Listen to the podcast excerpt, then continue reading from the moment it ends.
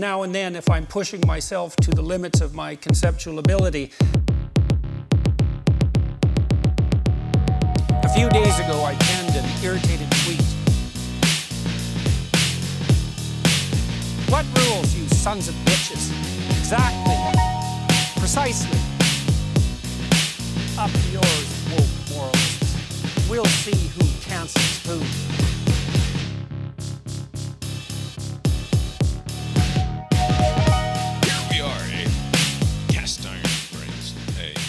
Podcast positively thrilled to be back from vacation. My name is Bob, sitting across the way from my good friend and co-host. That's Abe. How you doing tonight, Abe? Doing well, Bob. Yeah, here we are. Lori's here too. How you doing, Lori? I'm also I'm I'm also glad to be back from vacation. Tonight is Monday, July 11th, 2022. Took last week off, didn't we, Abe? We did.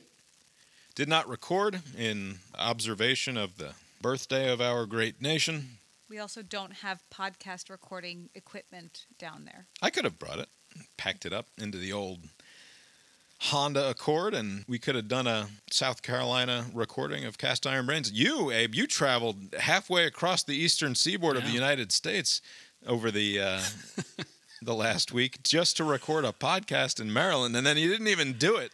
Yeah, uh, th- and this was uh, on the other podcast. Uh, it was the 50th episode. It was supposed to be. We actually took a few Oh, weeks big- off.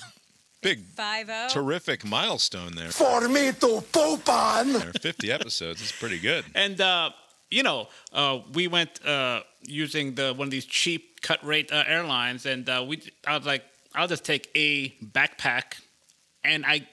Like thirty percent of my backpack was just equipment, right? So I had to like say I'm just gonna wear just very few clothes over the weekend, just So, so. so Abdul Abdul Rahman, tell me about all of these strange wires and electronic equipment protruding from your sack, please, sir. By the way, TSA put in a little more effort. They don't try. Like they, they- they ask you to take out like ele- electronic devices, and I never bother just to humor me, catch my Kindle or laptop or whatever. They never do. They just let me through. It's outrageous, but uh, yeah, w- took all this equipment to record, and then every day we're like, ah, let's just just drink and go to hike or go to a winery or do whatever, anything other than record. And besides, there was no uh, planning around record. Like uh, nobody came up with any ideas, so we're just like, fuck it, we'll just do it some other time. When has that ever stopped you guys from recording before? That's a good. Uh, but we're not here to talk about failed The Biffler recordings. We're here to talk about the news of the week. Hey, the Mega Millions jackpot is up to $440 million, approximately. Oh, look at that. It's uh, that's a big pile of money. Abe, what would you do if you suddenly found yourself in possession of 440 million American dollars? I, I would not. Uh, I would give it to my. I, bro- I'd fill up my gas tank. That's what I do with that first chunk of change, you know, because of inflation. Sorry, go of ahead. course, it must be said. But uh, no, I would uh, just hand over ownership to one of my siblings to deal with it because uh, I would not want to have that kind of money. Like that's not what I want. Uh, occasionally, when it gets to this level in the half a billion and up category, I will occasionally, if I'm by a gas station, buy the ticket and throw it away. Just on the off chance on the news they say, "Oh, it's this gas station," and in my head I'm like, The maybe gas station in Conyers sold the winning ticket, but no winner has come forward. it'd be fun. There's, there's Abe hearing that news on CBS in the morning while eating his meatloaf or his turkey, his turkey patty or whatever. Yeah, I wonder. Yeah. Would you I, uh, would you want that kind of money? Like, would- the only thing would be too disruptive. No. I can think of a almost ceaseless series of things that I would do with 440 million, or you know, after taxes, it's a, Yes. a mere 250 million or something like that, right? Uh, yeah, whatever my boss uh, lets you keep. I think these people who say that all that amount of money ruined their life are people who don't manage money very well. yeah, these are dumb people. But No, it- that's not fair. It- it's it's I basically just think that like you can really quick just fucking spend it, right. make it gone. Right. I uh, value highly just being left alone like that. Yeah, I strive to be left alone for the most part, and I can't imagine my life be Four hundred and forty left million alone. dollars. You can be left alone Buy an with that pile of money. I, I want to ride a bike on the Beltline and, Bel- and be left alone. I don't mean some gated community with some rich fucks, you know, playing golf. You I want to be that. here or in DC all weekend. Nobody bothered me. No one's gonna bother you. They don't know. Oh, people will come with their sob stories. Oh, my leg is broken, or my kid is hurt, or whatever bullshit people say. they faster. absolutely would. That that brother of yours who's been sent to another continent against his will. Uh, It'll be a lot he'd of- suddenly pop back up into your life. There'll be a lot of these. Yeah. So no thanks. What do I need money for? You'd have for? to continually verify with your parents. So there, there were only eight of us, right? Because I'm getting all of these, all of this incoming from alleged Somalians. But the thing uh, about families, there's like cousins and other, you know, random ass whatever. And I can't verify this. That- that- it Right. So the plan, I mean, obviously, you have to put it like immediately. You put it into a trust of Yeah. some sort, so that it people come to you all the time. First of all, you change your fucking phone number and you delete your Facebook, but they're still going to find you, of course. Right. Keep your Yeah. podcast though. That's right. You got to keep your podcast. Yeah. See the disruptive nature. I've had my phone for 20 years and I got to give it up because I'm rich. Outrageous. What's the point of the money? I got to go What into are you hiding. phone for? That's anyway, the you you put it into a trust. You you only have access to enough for you to uh, comfortably live. Uh, Yeah. Of course, very very comfortably live. No, after you spend most, like you spend as much of it as you can as, at once. No, see, I would, I mean, like I said, ceaseless number of plans uh, that I could come up with. But the I only bring up the not not because it's fun to daydream about what a person would do with half a billion dollars, uh, which of course it is, and that's why most people buy lottery tickets. Uh, that's why I, when I do buy a lottery ticket, which as as you do, I only buy. I have a system for when I buy lottery tickets, and that used to involve because the Mega Millions used to be one fewer or no it's, it's always been the same number of ping pong balls but it used to involve fewer numbers now the numbers on the ping pong balls go up to like 75 or something Oh, I see. think Yeah. it, yeah. it used to be only 1 through 60 and so your odds of winning the mega millions whatever it was 10 or 15 years ago was something like 1 in 178 million right Wow. so it's a very it's a very low chance of it actually happening and so my system back then when the mega and, and by the way it also used to only cost a dollar so a ticket was That's right. now a mega millions or a powerball ticket costs two dollars which is fucking outrageous Right. Anyway, my system was it was based on my my experience as a poker player. My I have a, a long storied history as a poker player, and my lived experience as a poker player taught me that uh, something about like pot odds and implied odds and sort of like being pot committed. That's uh, uh, those are those are three different poker terms there that. If you know anything about poker, you know a little bit about. But anyway, the point here is that anytime that the jackpot got over $178 million, I thought, all right, Oh, I see. I get you. I'll put a dollar in the kitty i in the in the chance that that dollar can turn into 178 million or more dollars even if you only have a 1 in 178 million chance Right. like there's the way that the pot odds work there it's like well what do we i might as well burn the fucking dollar right like if, if the dollar is useless to me except as a possible if, if it can suddenly turn into Right. this insane and sort of unthinkable pile of cash, then yeah. Right. And of course, that's no smarter or dumber than like a fifty million dollar jackpot, which would have the same impact on right. my But life, it's in your head. it's yeah. transformative, right? Right. And and the chances, of course, being just astronomically small, like just. And, and now it's even worse. Is is the point that I'm getting at? Now it costs you two dollars for a fucking ticket. They added all the extra numbers to the ping pong ball racket machine there, and now it's only a one one in three hundred and five million chance Right. of you actually winning the prize. So I've had to adjust my Of my course. thinking here. Yeah. So now it has to go over three hundred million dollars before I spend the money. Now, realistically, according to my old way of thinking, it should have to go over six hundred million dollars Because of the two dollars. because because it costs two dollars now. Yeah. But I haven't, eh, you know, fucking, it's twenty twenty two. Gas is five dollars a gallon. You know, it's that sort of thing. So anyway, that's that's sort of the thing. There is if you go and you do you you calculate the pot odds of a a current pot size of four hundred and fifty million dollars, and it only costs two dollars to call. you, you like you have to, right? Like it's it you you literally you might as well just burn the money otherwise. Yeah, that's what I do. Burn the money, literally. And Right. you take it to its logical conclusion, which is to take the worthless piece of paper that you've just spent two dollars on and put it in the trash can, which Maybe- is which is where it belongs, right? Right. Because you're not going to win. I mean, Yeah. yeah, somebody has to win. Oh, except that they don't, because someone, in fact, does not have to win because this is how we got to this position of instead of it being a twenty million dollar jackpot, it's a four hundred and fifty million dollar jackpot. Maybe I'll, since you're modifying your uh, sure to fail strategy, I should give the ticket to like a homeless person, like a dollar, and sandwich it with the ticket. And then if it hits, they can turn their life around. Yeah. Is there a homeless guy in your? Because you're saying that it, it ruins lives, and like, do you actually want this money? I guess is this a conversation that you can have? Like, because you're you live in a nice apartment, uh, it's a it's a one bedroom in in Atlanta, and you have a nice job. You're a very comfortable person. We have a beautiful house in in the in Charlottesville. We have a house. We're very we're yeah, but like relatively speaking, Yeah. you, if you line all of humanity up based on relative comfort level over the course of the Yeah, last say 50,000 Yeah. years Yeah. we're right there at the tip even though we're you know we're not one percenters Right. by any means but all things being relatively equal uh, we're at the we're at the front end of the queue is that sort of uh, would you turn down half a billion dollars conversation something a conversation that you can actually have with people who are not relatively affluent already Right. And I think probably not. Probably right? I mean, you're not going to ruin the homeless guy's life by handing him a, a lottery ticket worth half a billion Also, dollars. there's not a lot of room for for it to get worse. I mean, you're without a house. Yeah.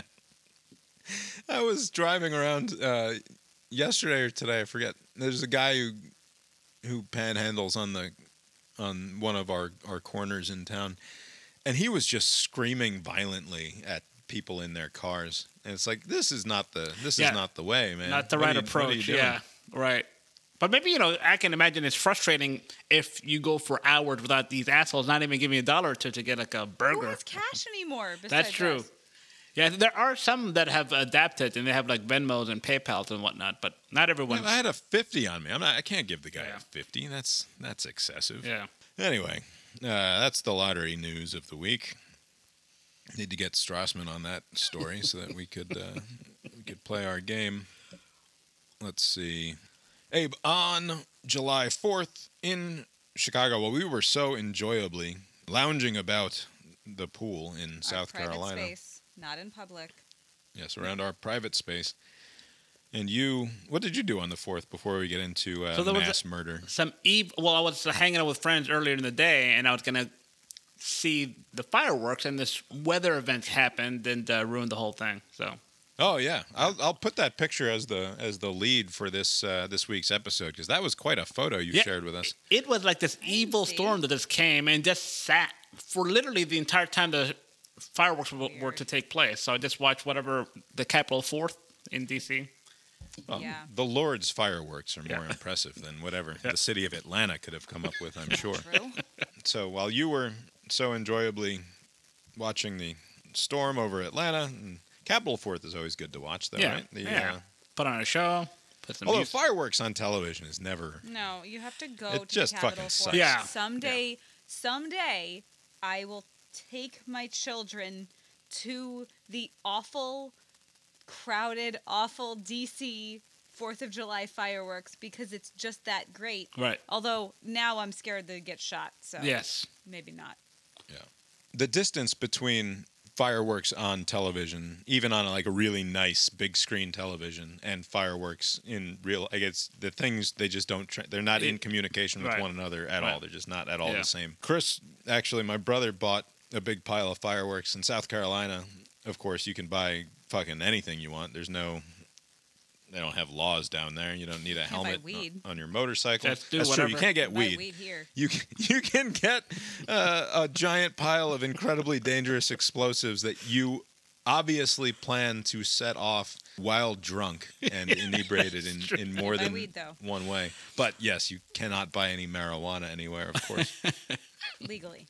I'm sure you can buy it. so my brother got a pile of fireworks. This is the best fireworks display that we've ever put on. Like he bought this a finale box. It was 16. There were like yeah, it was just like a, a cube of like 16 tubes and in the bottom of each one was a fucking rocket and you light a single fuse and they go off in succession. No And it kidding. was- yeah, it was like legit like fireworks shit Wow. just That's right good. there in our front yard. It was it was fun. Anyway, it was way more fun than what happened in Highland Park early Yes. in Chicago I- I'll say. earlier that day. Nice smooth segue there. 21 year old suspect. Obviously, he was arrested later that day and shot up a Fourth of July parade there in a neighborhood in Chicago. Is he the one that went to the roof to shoot at people? Or was that. Yeah, he was okay. just sort of firing randomly into the crowd and killed. What was it? Ten people or something like that. I thought it was Uh, five, but a number was of it people. five? I don't know. I, I initially heard it was five, but maybe it changed. How many Oh. died in Highland Park? Seven deaths. Oh. Forty-six people were Okay. injured in the in the fracas.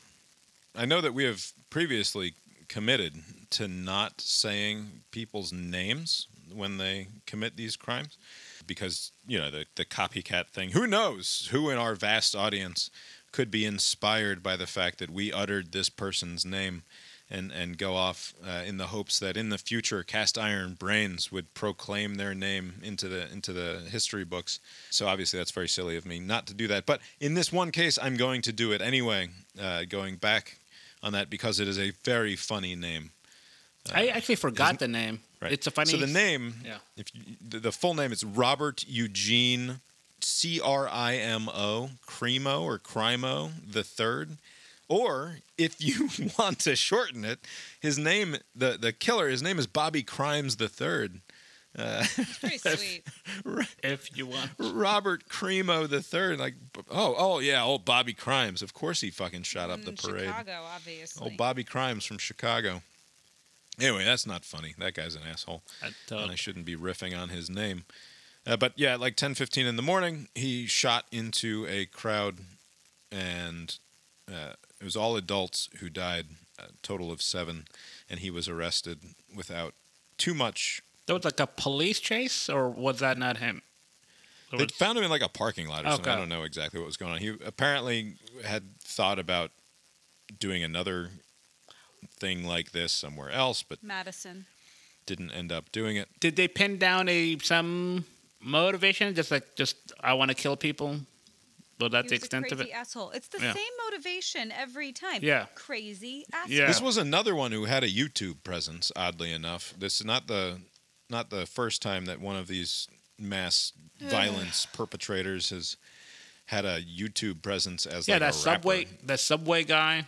Uh, I mean, he didn't Right. kill anybody, but like, yeah, you're right. There are a few social media types. He apparently attempted to commit suicide a couple of years ago and had had his knives. I guess he didn't have guns back in 2019, but he had his knives confiscated from him, uh, and I guess that didn't make the make a difference when it came to him procuring these guns, which he did once again procure uh, the weapons that he used. He got those legally. That is a weird uh, threat assessment to make. Like the knives is too dangerous, but I don't know that there's a lot to be said about this, and I mean maybe part of it is that it happened on the Fourth of July and people weren't really super tuned in, but it seems to have gone by without much of a. It's it's because it's another. It's like, so frequent, yeah. Literally old news. Like oh, Fourth of July parade. Well, you shouldn't go to parades. It's dangerous. There could be a crazy Yeah. person Well, shooting there's something people. there's something about the fact that like it's in the wake of like the grocery store one was bad and then the school one was obviously way worse. Yeah. And so like Yeah. okay, so it's only 7 and they were all adults and they were at a parade. Okay. So I guess Yeah, like I mean it's not it coming. It's not good, but but compared to a school full of like second graders and third graders, uh, it's it's better than that. Again, I don't know if there's anything at all to be said about this. Uh, there's, I'm sure that the the usual noise was made on the right about how this happened in Chicago. Now, Yeah. because this is just like all the Chicago normal killings. right? I thought all the Chicago killings were like gang related stuff. This is clearly not Yeah. that. And Highland Park is apparently like in a posh part of Chicago. I don't know much about Chicago, Yeah. but uh, they were saying Michael Jordan used to live there back in the day. It seems like it's like a, it's not like in the city center. It's just Right, but I mean, it, it's still under the more restrictive gun laws. So that's what I mean by the right wing using it to point like, well, gun laws don't matter here in the Chicagoland area. They do realize the neighboring states where it is allow people. You can funnel guns that way. Too. It's not like it's an entirely coherent argument that they're making. Well, no, of course not. That's not. I'm not No, suggesting that make- it is. They don't make good arguments. They're the worst. you know, Biden and Harris both made the usual noises that they make about gun control measures and that sort of thing. It is worth pointing out that some progress you know, after the Uvalde thing, there was some. A lot of the talk was we just have to do something, do anything, and Biden did this past week at some point have a signing ceremony for that bill that came out of the Chris Murphy deal out of the Senate that the House also passed. It is a series of very sort of small little half measures that at least it's something I think is sort of the the main takeaway from that and you know we could go through and have the exact same conversation that we had a month ago but let's not let's not do that.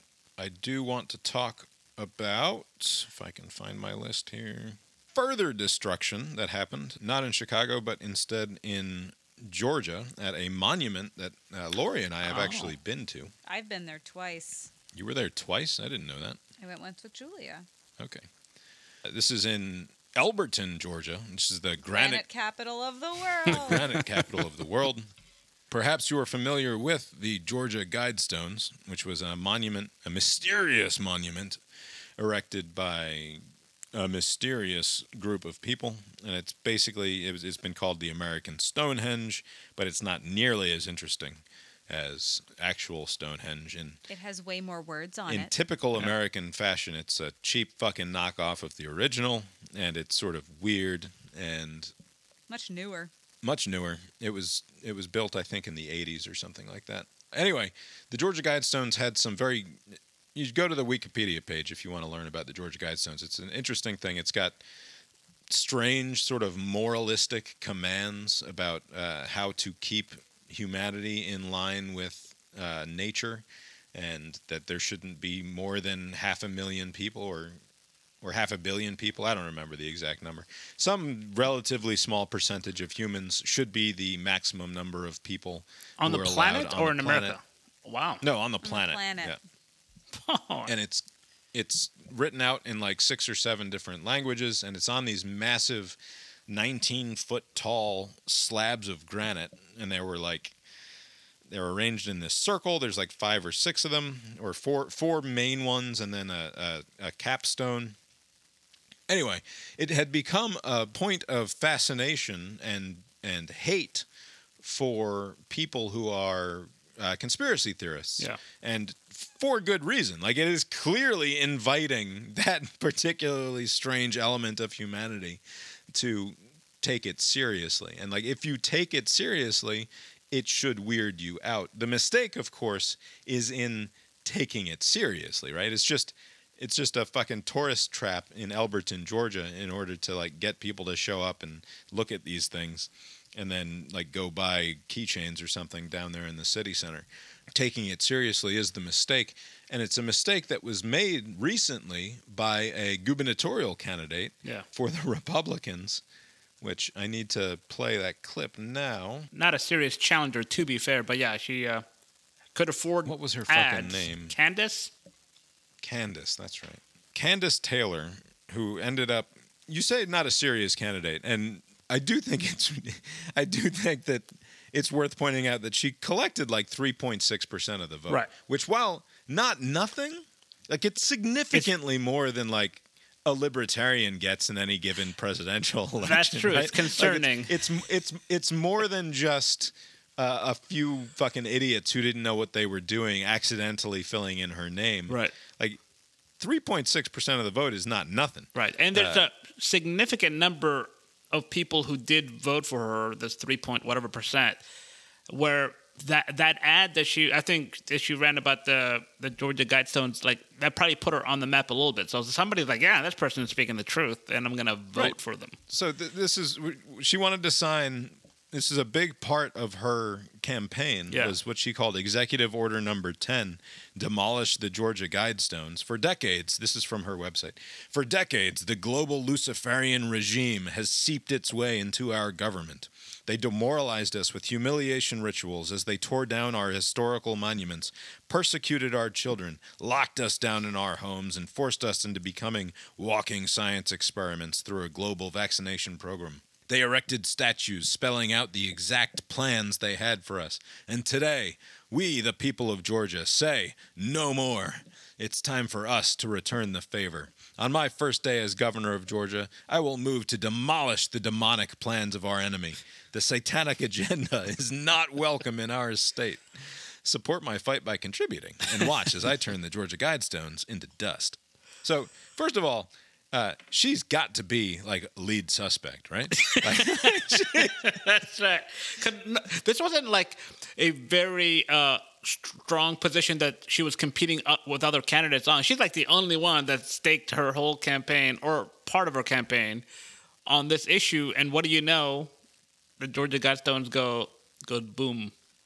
right. So, that, uh, did you? I'm sure that you saw the video, but like it's a quite because they have a they have a, a camera on it Yeah. like 24 seven for some reason, uh, presumably for security, I suppose. But it's quite a dramatic explosion, and like the it it completely destroyed one of the marble or, or sorry granite slabs and apparently caused enough damage that because the GBI was going to be investigating around the site and doing some digging, they felt that they couldn't allow the rest of the monument to stand safely any longer, so they ended up taking the whole thing down, should have been more careful. and fulfilling uh, lifted the- Executive like, get Order a 10. and lift it instead of destroying the whole thing. Oh, and by the way, there was promised on the on the guidestones that there was a a time capsule buried underneath, and apparently they, they did a full excavation of the site and found absolutely nothing. Oh, So duh, how about that? That's By the what way, uh, exploded. Maybe that's what exploded.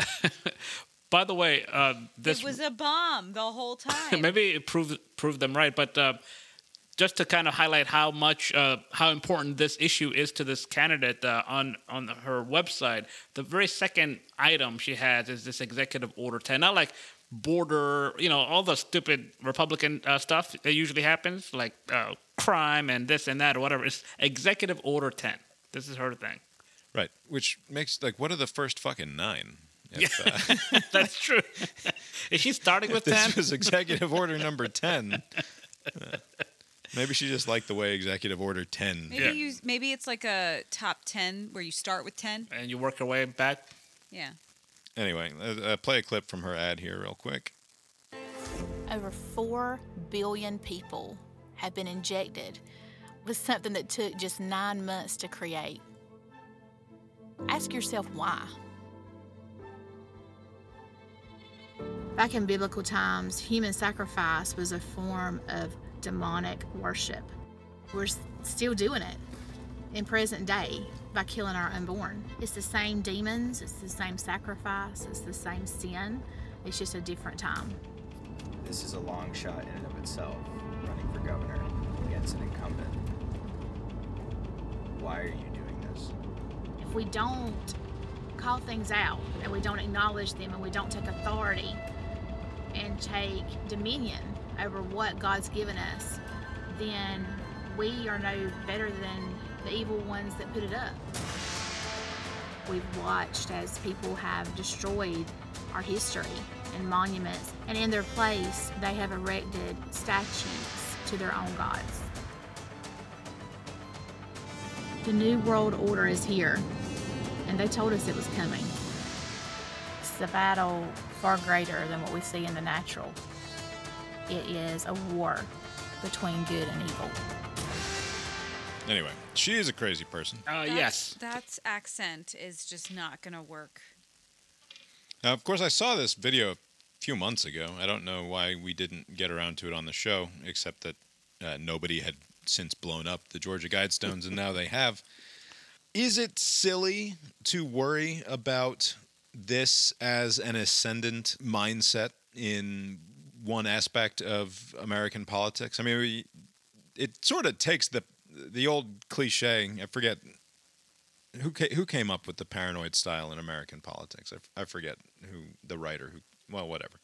Uh, like it takes the the paranoid style in American politics to like just absurd and insane ends if we're going to see now granted she only got 3.6% Yeah. of the vote she was not a serious contender for governor but at the same time uh, congress looks increasingly more like Kandiss Taylor uh, than it ever has before. And one can make the argument that things like that texas republican party platform that we discussed a few weeks ago that the increasingly insane primary battles that allow for the craziest person to that the crazier you are the better off you're going to be in terms of winning your primary seat and that you you as a as a reasonable rational sitting member of congress will constantly be vulnerable to uh, increasingly crazy people uh, do, should we is there any reason to worry that the Lauren Boeberts and Marjorie Taylor Greenes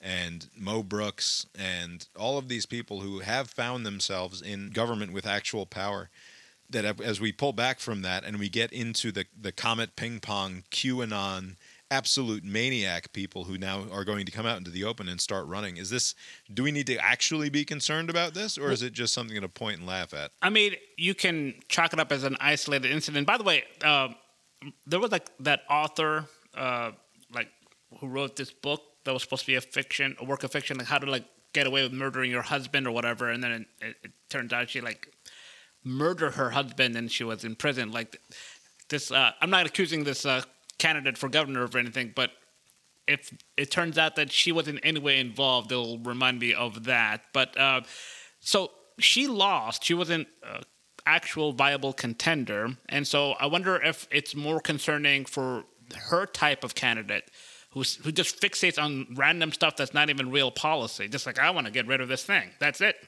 And they when they inevitably lose, either their supporters or someone who takes inspiration from them acts out on whatever they were talking about. Like I think that is a concern. But the Right. people who are actually getting positive feedback by the dumb stuff that they say, they find an audience and they vote them in. I think those people, at least for right now, they're seeing success within the system, so they wouldn't probably do anything to disrupt that yet. Uh, so I think this type of candidate is concerning. So here's what I wonder about. Here's what I wonder about, which is that I know I've known about the Georgia Guidestones for a very long time, largely because I listened to a radio program called Coast to Coast AM uh, back in the day. In my the pizza driving days, we would have from midnight to six a.m. You would have Coast to Coast AM on. At at midnight, they would play an hour from yesterday's show, and then at 1 a.m. they go live, and they have a live show from 1 a.m. to 5 a.m., and then there's another hour of replay from the 5 to 6 a.m. Uh, segment. This is without So- Art Bell, right? Right. This is so. This is art. Art was, It was live so great. for four hours a night, and it was when it was art, it was spectacular. When it was George Noory who took over that seat, it was not as good, but still like it's fucking three in the morning. Yeah. What else are you gonna do? Listen to that uh, Beck CD, the information for the 543rd time as you close down the pizza restaurant? No, we'll put on fucking kooky George Noory and hear what the literally insane truck drivers of America have to say when they call into open lines on Friday night. The point is, used to love listening to Coast to Coast, Art Bell, all the crazy stuff that they used to talk about on the radio 20 years ago. And it felt harmless. It felt fine. It didn't seem like a very big deal at all. Yeah. In turn, like the, I didn't feel any. Certainly felt no ethical compunction or or concern about indulging in the fantasies of of like lunatic people. Yeah. People like and like people this is what you started the show talking about. Conspiracy theories used to be fun, and now they're not. Right. And like grifters, like people just making shit up about like uh, Godzilla's real actually, like like that level of Yeah. insanity. Yeah.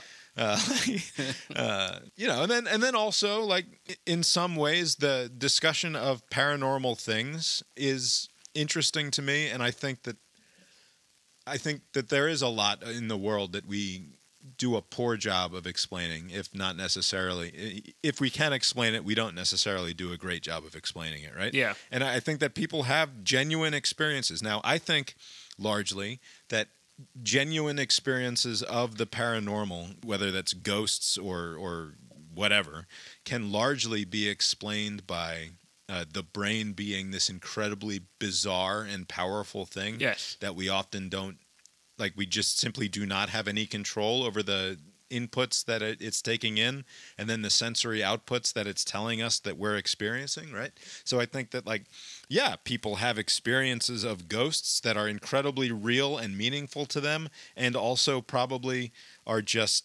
fucking weird neurological things right Yeah. like things that we just can't explain in the same way that people have religious experiences, genuine, like transformational religious experiences that to me, I'm happy to explain away as just your brain in conversation with itself. Right. Right. Like to me, it's not that, in the same way that I'm perfectly willing to accept that free will is a thing that I believe, that I think that I possess, that it feels like I, I do, that I can reach out and pick up this baseball that's sitting on my desk and place it back down. And I chose all of those things, but it may well be an illusion, and I'm perfectly comfortable with that. Right. Like it may well be that I'm I, that, that that the Big Bang happened, and fucking 14 billion years later, this is just the natural, deterministic result that the words seemingly coming out of my mouth of my own free will is is is was secretly determined 14 billion years ago by forces completely beyond my control. Right. Certainly, that's true in some fundamental sense. Uh, it's not true of my experience, right? Right. So the, the, I, I hold those two. Th- why am I talking about that in terms of ghosts? I'm just sort of pointing out that I'm comf- I, I've always been comfortable sort of living in that paranormal space of like, yeah, some people fucking experience shit that they believe to be real, and who am I to tell them that it's definitively not that, Right. right? It's, I would find it interesting how people respond to these experiences. Remember, I just, uh, I think I just was like one day telling you about the, the, this experience I would have, and you were like, "Oh, these are uh, shadow people thing." I didn't know that. Right. Oh, yeah, Abe, you're talking about shadow I- people. Yeah. yeah. But to me, I didn't know what I was like. Ah, some weird shit happened at night, and the first day it was scary, and the next day it's like ah that thing again, and you know, I w- Say, but some- First time it was scary, and then eh. It's like, you know, you in football they see a exotic look, you know, the quarterback, and then they, oh, I've seen this before, and they figure it out. You know, that's how kind of I was, right? But if someone else, Can we? Can we we're gonna have we have to pause there and unpack the experience of shadow people. I think Yes. for the it's I So guess- great. how I explain like if because I found out about shadow people by listening to Coast to Coast AM. Okay. And in my in what, what I've heard about shadow people is that usually in the early morning, like when when light's a little bit weird one way or another, Yeah. or the light in your situation is sort of strange, and you're maybe just waking up or just going to sleep, and out of the sort of the corner of your eye, you see shadows like a moving silhouette, across this the. weird kind of thing, yeah. But in my experience, it Do wasn't you still just get them. Yeah, I mean, I, I guess I'm kind of like Bob uh, described. I'm kind of looking at- at them from the corner of my eye. But uh, the additional thing that was happening to me is like this shadow person was pulling my blanket, right? Or at least that was the feeling that I had. Like, fuck you, guy. I'm trying to sleep, and it's trying And to. oh, and and can you move? No, I'm like almost like in a sleep paralysis. It's, it's this weird. Right, and that's the other thing is sleep paralysis, right? yeah. Where you can't actually move as it's happening. Yeah. Yeah, and It's the best thing. And the best thing is that there's consistency from person to person of what they look like. yeah, it's it's it's the like same. there's the It was old hag. There's a couple different like archetypes. Right. Yeah, mine was basically the same, and th- maybe that's why I was so used to it after. Oh, this, but if they kept on shifting, then maybe I would be more concerned. But it was kind of the same kind of thing, and I just thought maybe it's just in my head. That's how I kind of explain most things, but that's not a satisfactory explanation for some, and so that's why they go into this ridiculous nonsense. That's some, Right, and it's only what's what's funny is that we, you're there's something about a person who's willing to accept that there are shadow people in the world and and there's a there's something called the Jersey Devil that exists. oh, what's that? That like terrorizes kids at camp. Okay. Oh. and like it just like fucking eats kids, right? That, like, and that there's the Mexican chupacabra, like like all these weird. Uh, what are they called? They're, they're, uh, there's this weird way where a, a willingness to believe these different like cryptozoological animals, the Bigfoots and the chupacabras and the Jersey Devil and and like Mothman and shit like that. You're only like a half step removed from like UFOs, and then you're a half step removed from big government conspiracy, Yeah. right? Because if they can lie to you about one thing, Right. then they can lie to you about everything else, right? Yeah. and it, like when it in the context of coast to coast AM my brain doesn't just say yeah that's fine and it, and it's harmless i'm like i actively think like there should be an outlet for people to be able to discuss these things because it's interesting and weird and like not everything has to be definitively scientifically valid in order for it to be discussed out in public Right. right, like there's there should be an outlet for that sort of thing and so i haven't listened to coast to coast AM in many many years since since the pizza days That is, is it still And- around? yeah, they're still doing it. Fucking that shitty George Noory still Oh, hosts wow. it, even though Art Bell's been dead for years. I have no idea what the feel of the show is any longer, and and or how I would feel about it listening to it now.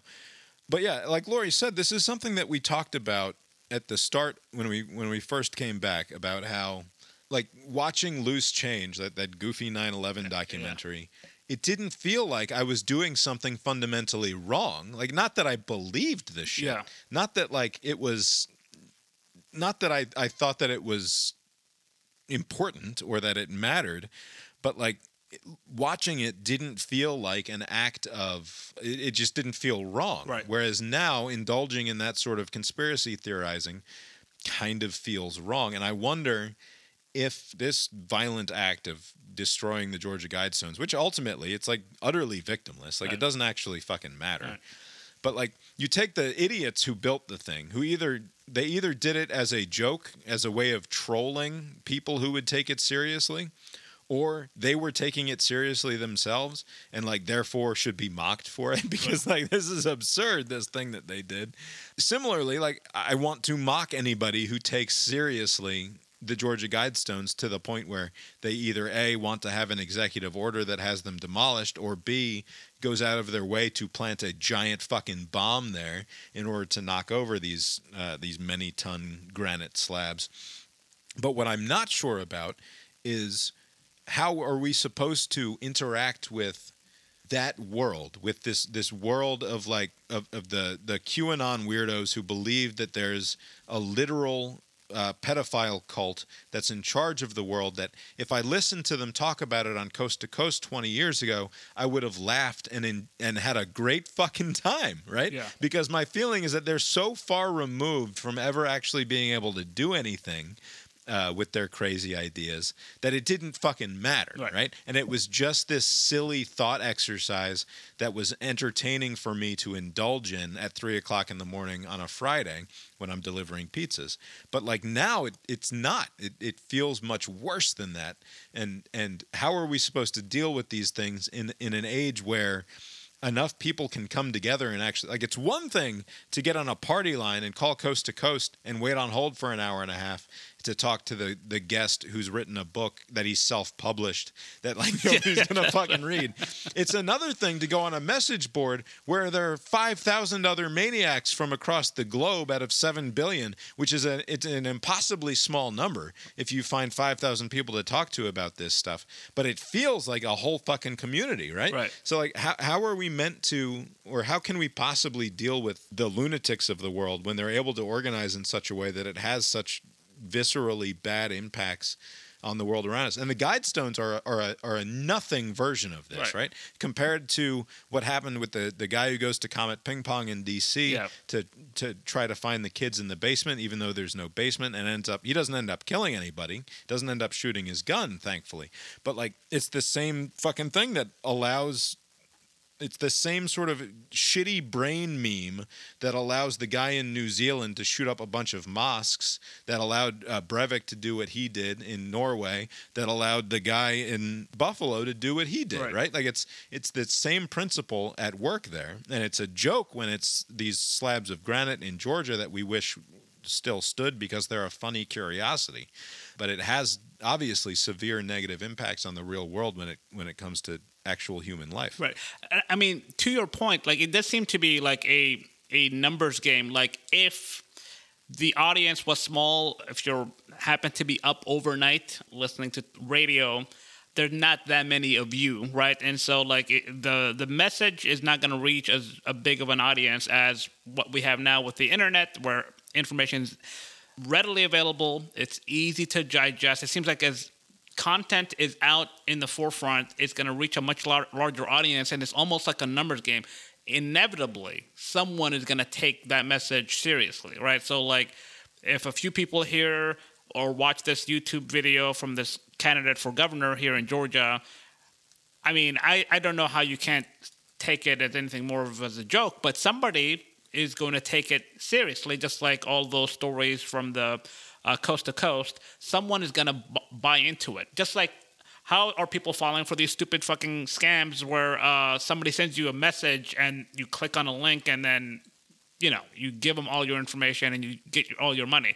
If enough people receive that message, their experience of the world seems to be different than most people because like most people can see it obviously some sort of scam but in their head it's like oh an opportunity or uh, maybe i can get something in return or in the case with this guidestone this is indeed like some satanic thing you know they drew a connection to the virus and the vaccine like some whatever that nonsense was about like half a billion people have this vaccine now that's going to make them go crazy somebody's like, "Oh, this is a source for evil. This is in my, na- you know, in my state of Georgia or some neighboring state. I'm gonna go and destroy it because maybe that will fix it." You know, and so yes, in the grand scheme of things, it's not important. But like the the person who consumed this content and was uh, motivated to cause this, it could be something serious. Like I mean, uh, the Taliban that were destroying those Buddhist statues right before this started blowing up the World Trade Center, right? Like the experience for some is that they honestly believe that that guidestone meant something, right? And so you can apply that to something that is actually serious. It could be some public institution next time or some religious thing like a Jewish uh, place or what have you. And then it'll become a problem. But I think it seems like it's a volumes business. Someone is going to fall into the trap and someone is going to act on it. And that's troubling. So obviously there's no controlling Yeah. for it, right? Yeah. So and that's sort of the the heart of the problem. I don't and it's not like I think that I should have thought of my relationship with Coast to Coast as more ethically fraught. I think that it my attitude about it was exactly correct, which is like this is just frivolous entertainment and I like listening to crazy people talk about crazy things. And also, like it's good you know in in the same way that like it's important not to fall into a, a, a bubble online where you're only getting all of your information from one source even if it is like a good mainstream reliable source of information it is good to find out the other information that people are taking in Yeah. in that same after that same fashion like i what i liked about coast to coast is that it wasn't anything like anything Yeah. else and i got to fi- it opened your eyes up to a whole world of other crazy shit and other other what what other people are consuming and what other people are talking about and has anything about the way that we consume this stuff changed what what I was able to write off as as to me it just felt like ephemeral and silly Yeah. and overnight radio and who cares? Like does the fact that it's transitioned from AM radio into the the world of the internet mean that more people are going to take it seriously and that that they're going to find each other and that the world is only going to get worse in this way? Because again I don't think that it can be controlled for in any reasonable way is it just is this just the cost of doing business in the modern world Well, and I don't, I don't know yeah. maybe it's a transition period I don't know it, and it may be a transition period, but I don't think, I mean, there's any responsibility that other consumers of that content have because in this current environment, I mean, this person is not a high profile person. I mean, yes, they're running for governor, but they didn't get a big, sizable vote. I mean, I know you're concerned by the 3%, but it, in the grand scheme of things, it's not that big of a, uh, uh, a support base. But someone found meaning in what their message was, right? And so when you're on the internet, people seek out things to kind of like think that they kind of believe themselves or the, the way that their worldview aligns. And so people will seek the content out. So it doesn't matter if you are laughing at you know if you share let's say because i think i shared this youtube clip with, with you guys a couple of months ago or whatever but like i don't think that oh i oh man i, I disseminated this content and then somebody watched it and they blew up this Right. thing right i think people would have sought out that content and maybe it's just like you just kind of have to absorb the occasional violence like i don't know what the answer is because you really can't curtail this right it's the internet it's everywhere like it's kind of hard to Right. And so, but it didn't feel before like it was leaking into the real world, Yeah. right? So, like, that's what makes the fact that Kandiss Taylor had executive order number 10 sort of so fucking crazy, right? Yeah. Which is that this is a person who didn't get her start. pres- Like, I don't know anything about her, but presumably she didn't start by thinking about how the Georgia Guidestones were a satanic monument to the New World Order or what have you, and that it, it's a plan to rule humanity with an iron fist and it must be destroyed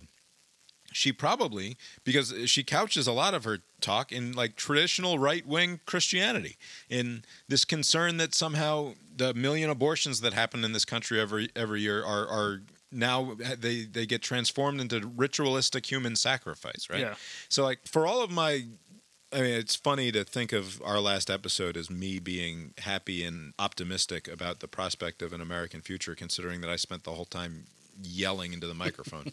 but like for me, that was relatively optimistic and happy, which is like we could actually create laws that reflect the beliefs of the majority of the people in this country, and we don't need the shitty ass assholes in the Supreme Court to do our work for us. That we actually need to do the work that's the optimistic version. The pessimistic version is probably more correct, which is that there will be in every at, at every school board and in every county seat and in every congressional district in this country moving forward, there will be somebody coming at the life question from further and further to the right, Right. right? To the point where in every contestable seat for public office uh, for the next decade, there will be a right winger who is saying that we just need to ban abortion, right? And there will be a non zero number of people who get elected on the promise of being the most pro life person in the race. Right.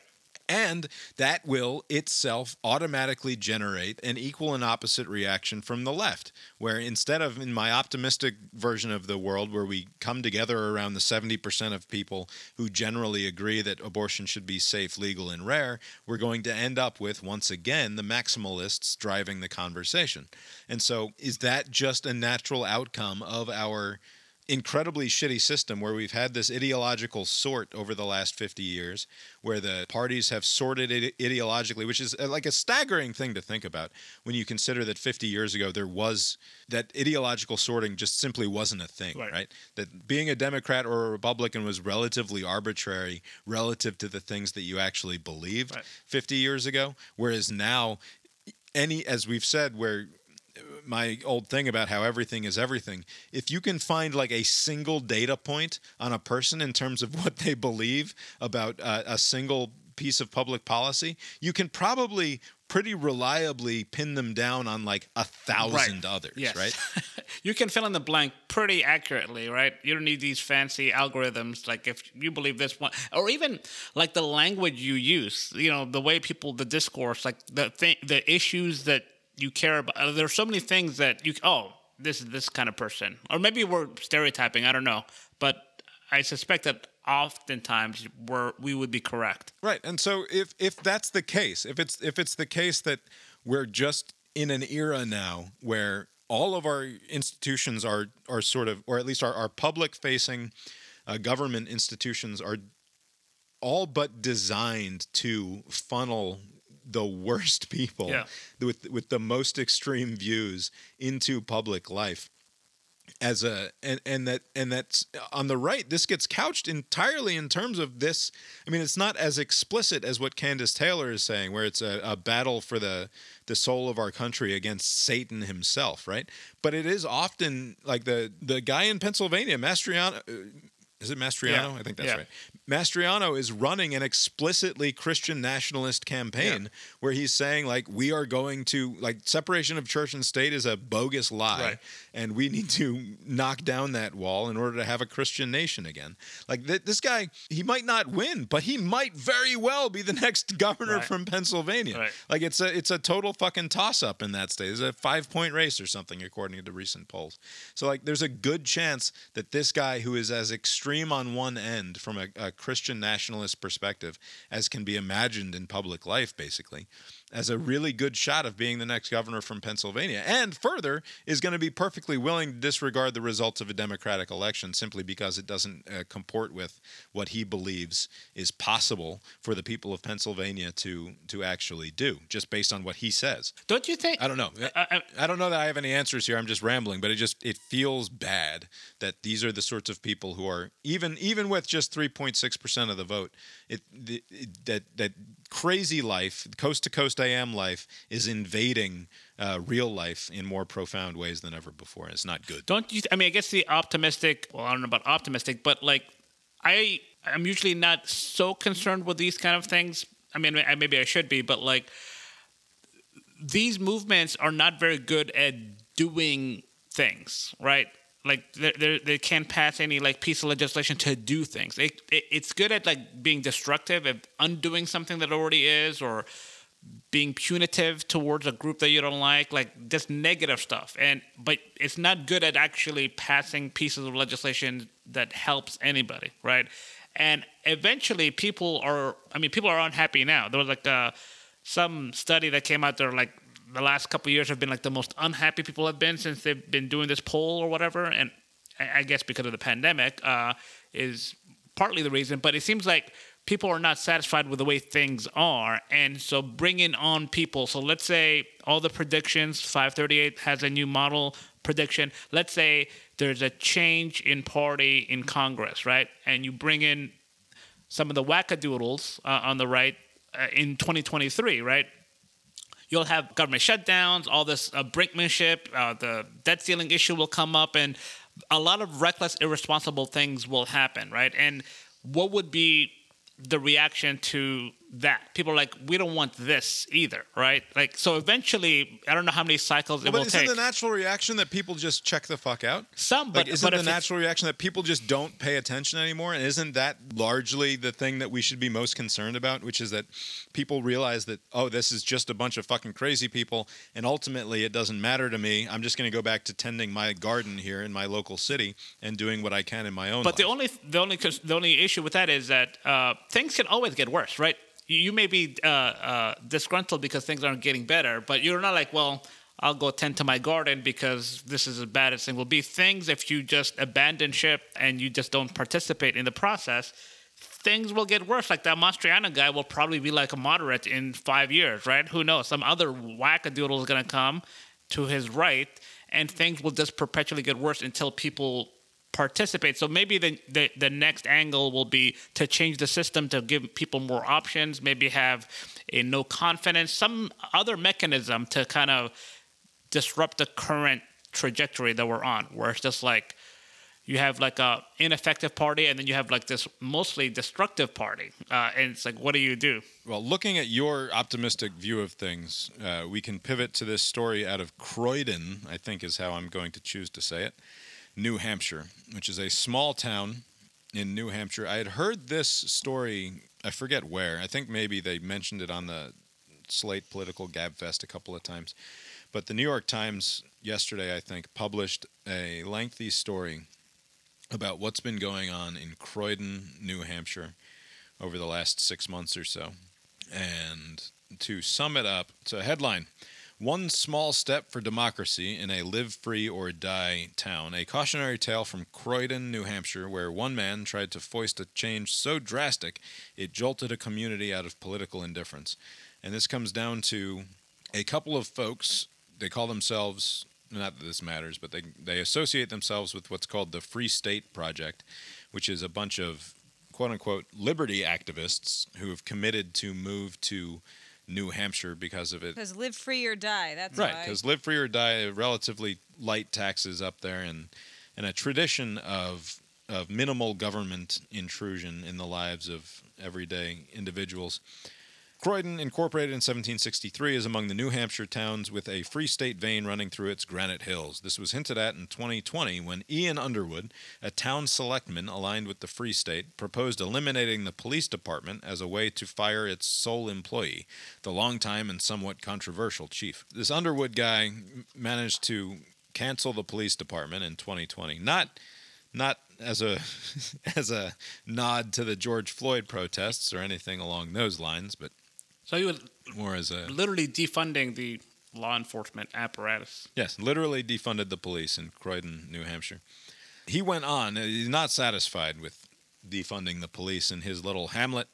He proposed a budget for the local school district that cut the budget in half. So it went from like $1.7 million a year to $800,000 a year and would have resulted in people having to fork over, pay, pay out of pocket for their children to go to public high school uh, because of course there is no local public middle school or high school. They have to send them elsewhere because it's such a small town.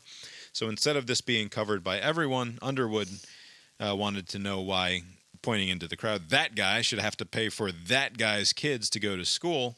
And so instead they cut the budget in more than half. And because so few people were there at the initial town meeting when this happened uh, the the vote passed 20 to 14 and this is like it's the sort of town where it's like your classic new england fucking bullshit story where everything happens by direct democracy in this town because it's such a relatively small town. But people had grown accustomed to not having to fucking worry about this sort of thing. And so they stopped going to the town halls where these things happened all the time. And so just 20 people with a, a libertarian streak in their bodies could decide that they were going to rip half the funding away from schools. And so it required this this big thing. This is a it's a really interesting article if you care at all about sort of small town politics or are interested by that sort of thing it's absolutely worth reading. I'll make sure that the link is in the show notes. To, sum up the response to it they needed in order to overturn this which was absolutely done legally like it was totally within the rules they needed to get at least half of the town to show up to the next vote. That in, in order to pass, you had to have plus 50% turnout. In order for this thing to be overturned, you needed 283 voters to show up. The turnout ended up being 379, and they voted 377 to 2 to overturn the budget. Uh, because, of course, the people who didn't want the thing to be overturned stayed away Yeah. because they were trying to deny them the necessary quorum Right.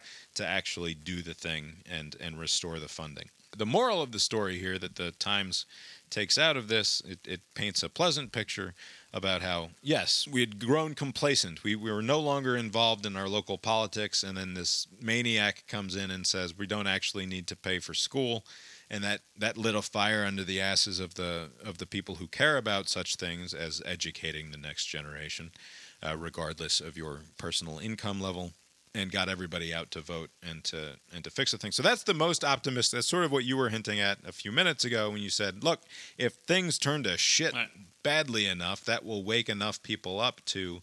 actually show up and get stuff done. And this this Croydon, New Hampshire example, which I'm almost certainly pronouncing wrong. And if I showed up in Croydon, New Hampshire, saying Croydon, New Hampshire like that, they would run me Ah. out on a stick. Are you No, it's your right. It's your right to live for your die. That's right. Yeah. that's the other thing about New Hampshire is that they they fucking hate interlopers. they hate people who just show up and that they don't. You, you haven't got great great great grandparents buried in the town, then you're not a real local, Right. no matter what. By the way, uh, the idea is not to wait until the, the house is on fire, but sometimes people don't do anything until things are broken.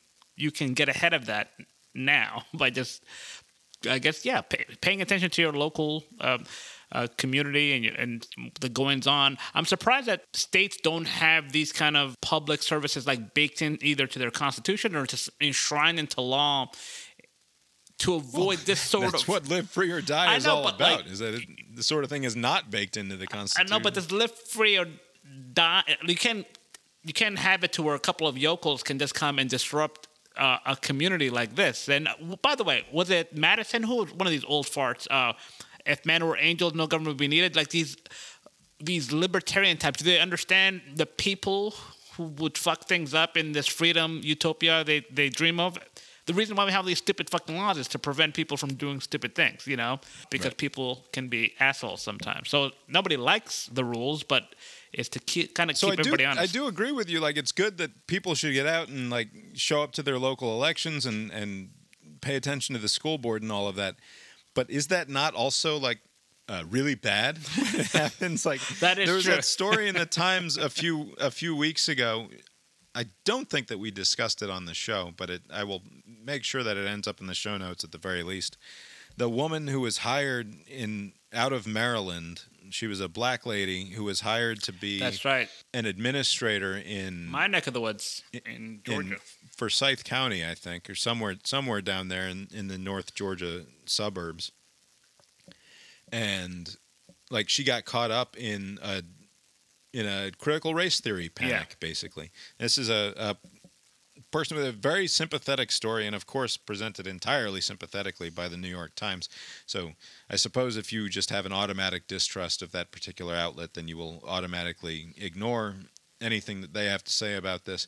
But to me, her story was very compelling and and very bad for the people of Georgia because they hired somebody who is perfectly qualified to do the job that she was hired to do and then never let her take that job and then after she took a job in a neighboring county after she took a job in Cobb they ran her out of town there too because they heard that oh this is just a this is a, a CRT import Right. from another county and that th- th- this is not what we want in our Cobb County schools and all of that. So obviously, the, an activist class of people that suddenly become interested in local politics Yeah. isn't all good. Certainly, That is true. Uh, this is like a like it's like a it's like a new variant of the NIMBY thing, where it's like it, it didn't have to be based in reality, because I suspect that they came to that conclusion because she was black, right? Like if because she didn't actually promote any of this stuff that she was accused of, but they're like, oh, black person coming from the north, uh oh, they're gonna try to do a thing, and that's basically all it Right. took to kind of light the spark that led people to just think, oh, I read it on Facebook in my little group. It's got to be true. And they're like trying to see if they saw her in this local hardware store or whatever. Like all these like ridiculous like things in the story. Um, and you're right. Yeah, I guess too much participation is a bad thing. I don't know. What, what's the right answer? Not enough is bad. Too much. well, as usual, bad. it just comes down to it's too much participation from people that I disagree with is a fucking. But no, but at thing, least you know th- this is not this is more than just disagreement. You're just making things up, right? If it was just like I don't believe in this or whatever, and there was actually that was happening, then okay, let's talk about it. But you can't just make things up and then I have to take you seriously. You're just full of shit. No, no. I, I could easily get into a big discussion about because Lori has poked fun at me before about like what would 25 year old you say about the things that nearly 40 year old you is currently saying. Not good things. Right, sure. Largely that's a response to what was and probably still is a pretty serious, like anti government, vaguely libertarian ish, small L libertarian ish uh, natural inclination that I have and slash had back then. Uh, but again, like there was a reason that I never went full Ron Paul, right? There was there was a reason that I always felt that went mostly Ron Paul. no, but I always kept it at I always kept it at arm's length. Like it it never like I never Yeah, but that's just how you are with everything. Right, but there's sure, but there's a like. reason why I keep things at arm's length, and it's because like anybody who's that severely committed to one particular set of ideas, I'm going to be like, yeah, I don't know that necessarily it's even possible for one person to have figured out all of these ideas and and know how to run the world, right? But libertarianism more generally, like I've I've never been able to square the circle with yeah, sure, in theory your plans would be great up until the point that you like literally meet any other human being in the world. And, then what the fuck are we Yeah. going to do?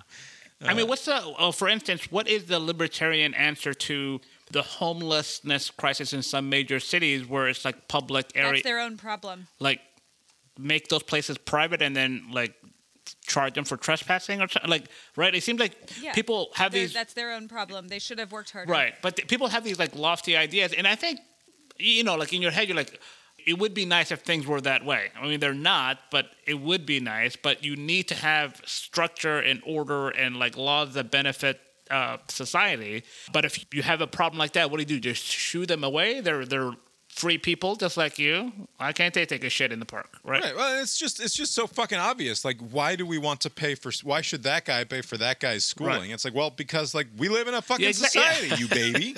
like, what are you talking Right. about? We all have to fucking live here. Like, it's the like it's just and it's also i mean education and not just like babysitting you know some of these like underperforming school kind of things but like actual like a solid education is very transformative and now you become you can do other things you can be a productive member of society you're part of society you know you're not shooting up the place or whatever that's good for everybody right so like you can't be so short-sighted it's like well i shouldn't pay for it, right? Like it's it's like we need money to pay for the basic stuff, and then everything else you can keep and do whatever what you want with. Like that works.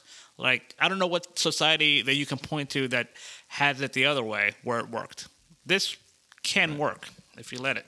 Speaking of things that work or don't work, the New York Times has released its first major poll ahead of the uh, 2022 election cycle, and with with eyes on 2024 as well. It has President Biden with a 33% job approval rating. Not good. It's as low as Trump ever got, and that was after Charlottesville is when Trump got that bad. Uh, Trump generally hung out in the in the low 40s throughout his presidency, and the low 40s would be very good news for Joe Biden right now. Now, do do you think these polls ultimately matter? Because what was uh, the final number for Trump? 46 or 46, 47 when um actual vote counting happened? Uh, didn't he lose uh, by like four points or something to Biden's 51? Right. So like during the actual running of the presidency, people can express their I don't like what's happening, so negative. I do like what's happening, positive, right? But when it comes, this is not like a necessarily a great predictor for what happens two years from now. Even though I don't think Biden's going to run at this point, but some of these like polls, like a year in or two years in, they usually kind of bounce back to somewhere in the 40s, and it'll just be a matter of what is happening at that moment when they vote on November, whether it's in 22 or 24, right? So like it's a good indicator of where things are now because no one is happy. So I'm actually surprised it's not lower than it is, but uh, it doesn't really mean much for two years from now. I mean, it means that Joe Biden can't be the president. Again, But you know, right? the, I mean, so I- I- okay, let's say Biden, because I think what really sunk him were the double, the, the the Delta surge and the Afghanistan pullout. Like if you look at the poll, it was he was in the low 50s, uh, high so, 30s, uh, we can point to specific And- things, and I agree with you that those were bad. from that, right? Right, but it's just a, it's a general sort of. I mean, not to use the cliched word here, but it's a malaise, right? Right. There's a there's a general belief that he's just not doing Right. anything of consequence, and that that the country's not in a great spot. Right. Both that- true. Both true. But what I'm saying is, if that weren't like, let's say those numbers held, and he was somewhere at 50, 51, whatever you know, and the the und- the negative, uh, the, the disapproval number was 39, right? Let's say he was above water by 10 points, right?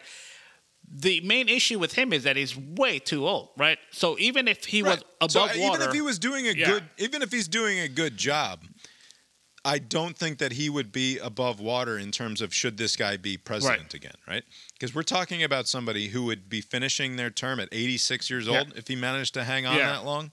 If he if, if he if he got reelected to a second term, and by the way, the only Republican that he can beat is Donald yeah, Trump. that's I and I think, that the that's even in polling dispute. when they even with this terrible thirty three percent, they're like, but if it's a head to head against Trump, he still has a few points on him. So you're Right. So the same poll that says he's at 33% approval, he would get, uh, he would beat Trump 44 to 41, according to uh, this poll. And yeah, it like, it's silly to stick somebody else in that as a hypothetical and then run it against some other hypothetical. But for whatever reason, it feels less silly to do it when it's Biden against Trump in, in terms of a rematch. Right. But as, the Democrats, if you now again, it's a small sample. It's only 200 Democrats or something like that in this sample of eight or 900 people that they that they did for this poll. And so largely this is just a content exercise for the New York Times more than anything else. And they'll hump this poll uh, through the rest of the week, I'm sure, with with article after article about it.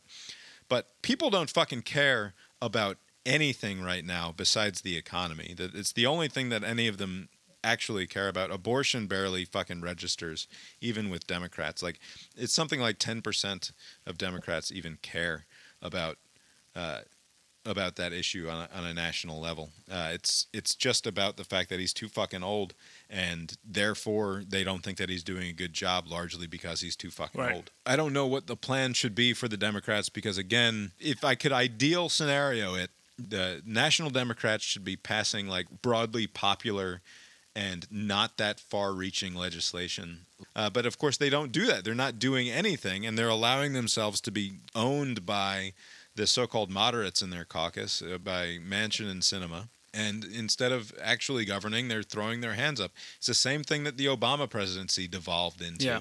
where they, he just threw his hands up and said, Well, I can't actually do anything, so I'll just sign these executive orders, and it's not going to matter anyway because I, I can't be reelected. I don't know. I don't know what the So- what you do here besides like hope that somebody somebody like a Gavin Newsom is, is making noises here nationally. He came out with an attack ad against Florida. Of all Yeah. Interesting Like strategy. he wants to be the next governor of California, and the way that he's doing that is by running ads in Florida about how people should move to California, which is like demonstrably the opposite of what's actually happening, uh, where the population is fleeing from California Fleeing- to Texas and Florida fleeing a instead. bit strong, but yeah, people are leaving. Uh, still, by a comfortable margin, is the number one state in the country. What? What yeah, about? sure, but what is Newsom trying to I do? don't- He's I- trying It's to also build really a big. That's cheating. It's cheating when California's like, look, we have everything. like, well, you're an entire coast. Yeah, I know. it's you're the size of countries. Yeah. Like, back off. Yeah, uh, I don't know what his thing and Maybe he's uh, taken the wrong lessons from that recall attempt that kind of backfired, and he's like, "Man, everybody loves me, and uh, I'm gonna run for the world." Or so I don't know. He's kind of he was kind of like humble a little bit when he was recalled, and then when the numbers came out, were like, "Oh wow, people definitely don't want that other guy." So maybe he's kind of taking the wrong lessons from there. What I mean, my thinking is if uh, things continue in the current direction, Biden will need to find an opportunity in 23 to do kind of like a Lyndon Johnson thing where I'm just going to focus at the task at hand. Maybe the recession stuff will kick in. I'm going to commit to this term. I'm not going to accept my party's nomination for the next term because the, the needs are so great. You know, dress it up a bit. The needs are so great that I just need to. So what does he do then? Because he can't endorse Kamala Well, yeah, Harris so because she Kamala's cannot out, win. yeah. So what does he say? He says, "I want to let the American people decide, and we should have an open Uh, primary." just like you know my uh, my bullshit uh, prediction of uh, Tucker Carlson on the right. Uh, the my bullshit prediction on the left is going to be the Colorado governor Jared Polis. I know not a high profile name, but Zero name recognition. Zero name right? recognition. Outside of this, outside of this Yeah. room in the state of Virginia, Just nobody knows Bill who he Clinton is. also had a little name recognition. Uh, there was a lot of uh, this old geezer Bush. He's not going to do much. And there's a lot of a big race in in '92, and he came out of nowhere. He got in. That's my bullshit theory. But I don't know. Uh, you're right.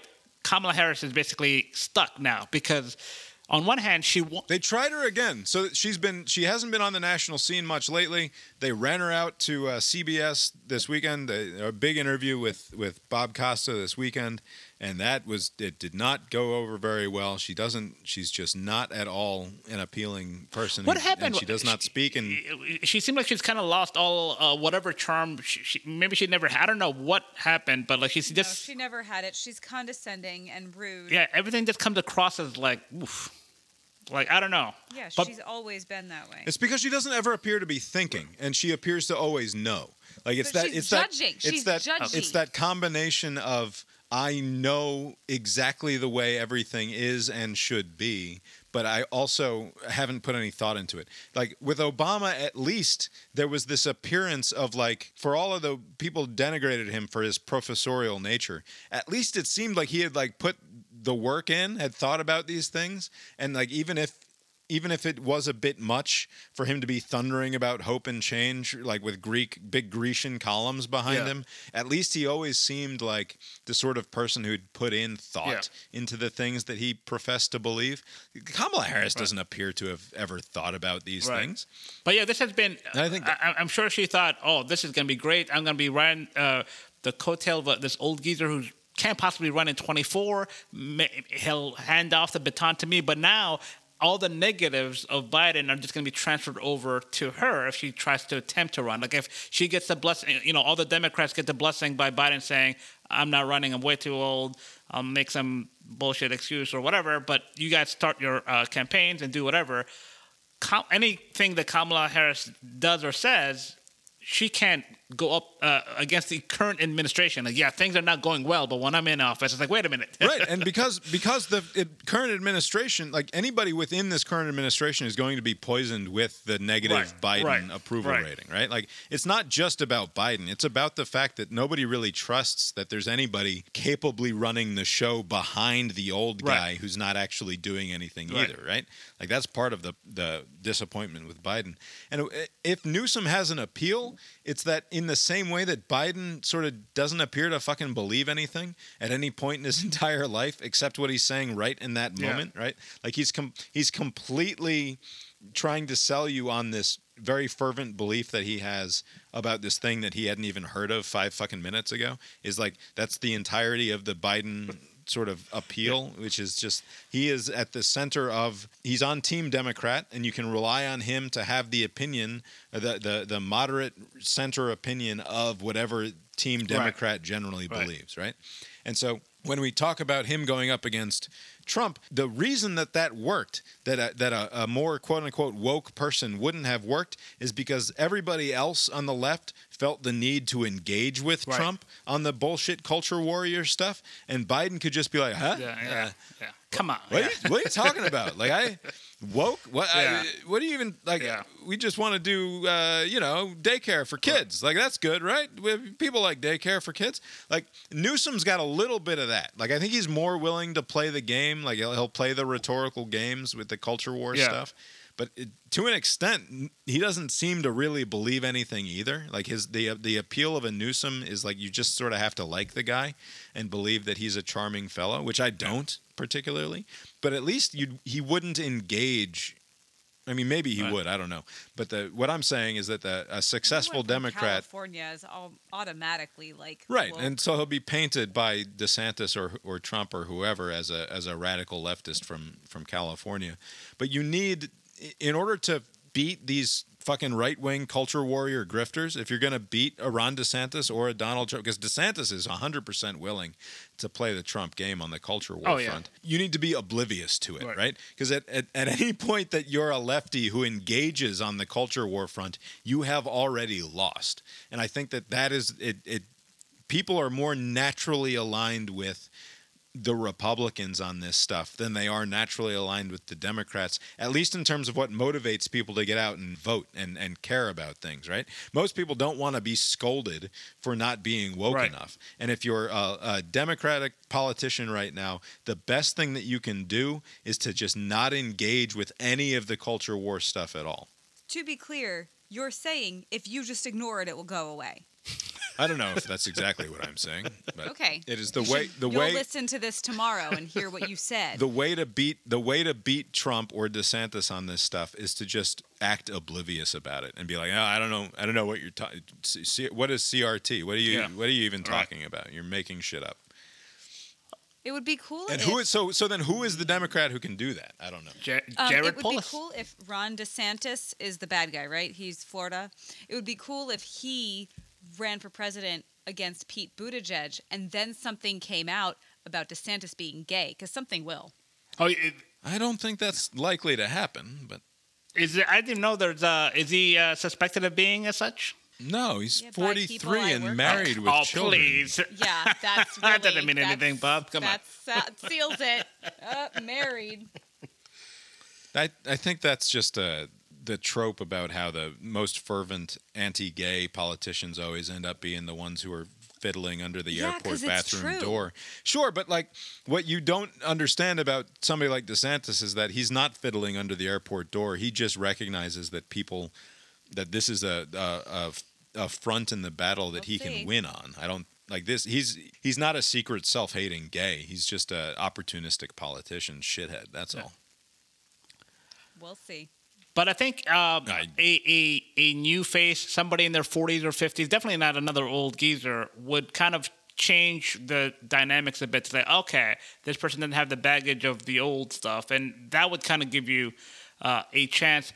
On, on, on the right, I mean, can DeSantis go at? I know that they've been kind of quietly uh, the, the the stories I keep on reading about the DeSantis camp trying to take on Trump, but if Trump tries to make a go for it, uh, DeSantis will have to wait until it implodes somehow before he can challenge him, right? I don't know if he would want to go up against him and get Right. steamrolled. Well, like uh, Mark Leibovich wrote the book "Thank You for Your Servitude: Donald Trump's Washington and the Price of Submission," essentially saying that all of these Republicans, despite you know the initial sort of negative reaction to the fact of Donald Trump being in their party and trying to take over the party from them, uh, they all ended up, if not necessarily kissing the ring, at least sort of bowing to his dominance in some way, right? You know, even even people who you know the Ted Cruzes and the and the Lindsey Grahams of the world, even Mitch McConnell to an extent, and and Paul Ryan, Yeah. were willing to compromise on their deeply held belief that Donald Trump was an abomination for the Republican Party because in, in no small part because they he could pass fucking tax reform, right? And that that's what they did in the in the early years of the Trump presidency. It's the only policy thing that you can really point and to the that they actually Supreme got done. Court justice. Right, plus the Supreme Court nominees. Leibovich said on the on television this weekend that a lot of Republicans that he talked to, the feeling that he gets, and in fact, one of them gave him this exact quote: "Is we're just sort of waiting for him to die. That yeah, the only yeah. that the only thing that we can do as a party is hope that he dies, na- like you know, naturally. Oh, yeah, of course, yeah. of natural Yeah. causes. Certainly, no no funny business here. No Shinzo Abe nonsense. Right. No no homemade guns by maniac 41 year olds, which is how Shinzo Abe got it in Japan last week. I don't know that there's, by the way, I don't know that there's anything interesting to say about that except, uh, I well, mean, it's interesting. that's a bummer. Except and for- very bad. Except for perhaps uh, his, the, the the crazy guy's motivation is that um, some cultish religion that uh, Abe's family is associated with uh, caused the financial ruin of his mother, and like he was right. Like his, his mother gave a bunch of money to this religion that apparently Abe's family has some relationship with this, this religion. the Moonies some or relationship whatever with. they're called. Yeah, some weird Christian angle that they have.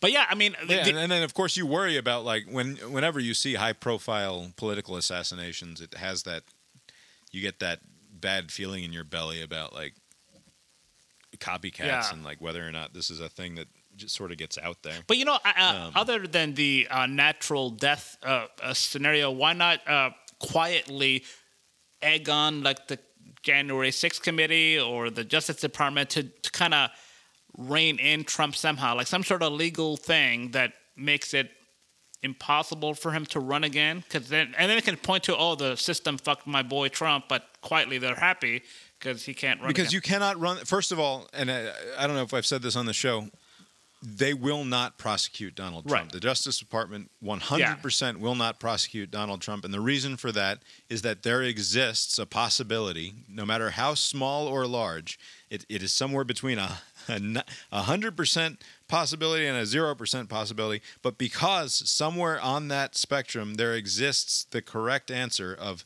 can Donald Trump get off? Right. And and because it's a non-zero number, you cannot prosecute Donald Trump, right. The the only acceptable way to prosecute Donald Trump is to have Merrick Garland come out and say, "We're going to prosecute Donald Trump for this, this and this." And then for like half an hour later for Joe Biden to issue a, a full pardon to him. Popular right? Biden. That's the only it's, be- it's the only way to do Right. it because you cannot actually take him to court with 12 Americans in charge of determining his fate and rely on those 12 Americans to not have a single MAGA shithead in the bunch, which is all it would take, right? Yeah. And are you telling me that they'd be able to strike all of the jurors who, might possibly be sympathetic to Donald Trump in some way? They could have their right? jurisdiction Like, in just- D.C. I'm sure they can get a pretty uh, neutral. You could get a pretty favorable jury, but you cannot run that Yeah. risk of Donald Trump get of of having the Attorney General of the United States of the party that deposed that stole the election from him, Yeah. right? So now you've got the entire administrative state, the full force and fury of Steve Bannon's evil administrative state coming after Donald Trump and then failing to do the job. Like Right. as they say in the, in the wire, you come at the Yeah. king, you best not miss. You especially better not miss if you're the Justice Department of the United States prosecuting a former president, because he will be more powerful than ever before. And it sounds silly, but I mean it in as big and as silly and as as mythically as I can possibly summon. You will have created um, you have you will have re-injected that monster with the testosterone and the human growth hormone necessary to make him worse than ever, Right. and and allowing him that even slight possibility of getting off from prosecution, like you're just better off not. You're better off just laying out the terms of what he did and why it was wrong and bad, and saying we cannot abide that ever again. But you cannot allow the possibility that he gets off on the prosecution. Right. I think I think you're right, and I'll take the over on the 100. percent It it just will look weird that they're going to be airing out all of these incriminating things that he's doing, and they're going to reach a conclusion like, well, that's that. He did all of these things. Most of them are illegal. Uh, have a good day, and just move Right. on. Right, and, but in terms of what DeSantis can do, like all he can do is hope that Donald Trump gets like visibly older and shittier in the next couple of years, and that like maybe like because otherwise, if Donald Trump wants the nomination and he's not like obviously physically decrepit, I think that he will get it. But, yeah. right? like you think DeSantis was like, if he's in the way, I can't really do much to to go at Trump uh, in a political sense. Uh, so I'll just wait until 28. the problem is that it's not a compelling argument to say, look, I'm not 80. I'm half his age and I'm everything that you want in a in a leader that's not Donald Trump that that is Donald Trump except that I am only 45 years old. It's just not a winning argument in a political contest. Could he say? between yeah, that's true.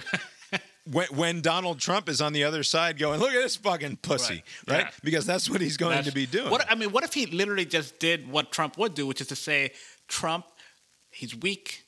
They stole it from him, and he had all the power as the chief executive, and he did nothing. He just did nothing, and he left. I wouldn't do that. Well, but then you've lost the thirty percent of Republicans who are dyed in the Yeah. wool and forever, forever Yeah. Trumpers. Like I, I don't know. I don't think it's. I, you can't. Can you win the presidency by taking a shit all over Donald Trump as a Republican? And I don't think that you can. You can as a Democrat, but I don't think that you can as a Republican. But that would, but that would be the worst scenario for Republicans to have a old geezer Trump twice impeached going up against like some relatively young new person who didn't have the baggage of the Biden years, right? Yeah, except you must recognize how completely inconceivable it is for a sitting president to abdicate the throne and further not hand it to his vice president. Like it's just it is such a long shot in terms of the history of this country. LBJ did it. Hey, I'm not gonna run again. Fuck it. I'm going home. One of the primary things that he regretted, right? Yeah, but he was, like died like a doing that. Yeah, I mean, but I- it can be done, and he has the perfect out. Biden. I mean, he's the oldest elected president. All he did, his legacy, he can actually turn his legacy around. The only reason why I was here. Never mind my presidency. I got that guy out because if he wasn't in, Yeah. all these other idiots with their stupid pie in the Yep. sky plans would have ruined it, and we would have this guy for a second term. So I got him out of the way. Figure it out, America. I'm gonna go home. All right, one last thing here tonight before we go. I don't know what this episode is anyway, and this is probably not interesting to anybody except nerds like me, but the Webb Space Telescope has produced its first images. Now, this is Cool. it is very cool, and uh, t- by Tuesday morning, while I'm editing this, NASA will have had their big press conference where they unveil the big first tranche of images that they've come up with. They've only released one so far. They did it. Uh, Biden had a press conference this evening where he showed off the the first one, and it's uh, what they do. Uh, it's a picture of deep space. Uh, a way of understanding just how tiny a picture it is that we're looking at. is if you imagine yourself holding a grain of sand away from you at arm's length and holding that up against the night sky, that is the tiny little speck of the of deep space that we're looking at in this picture. Wow. As usual, I'm inclined not to believe it. So there's the picture. Neat. Oh.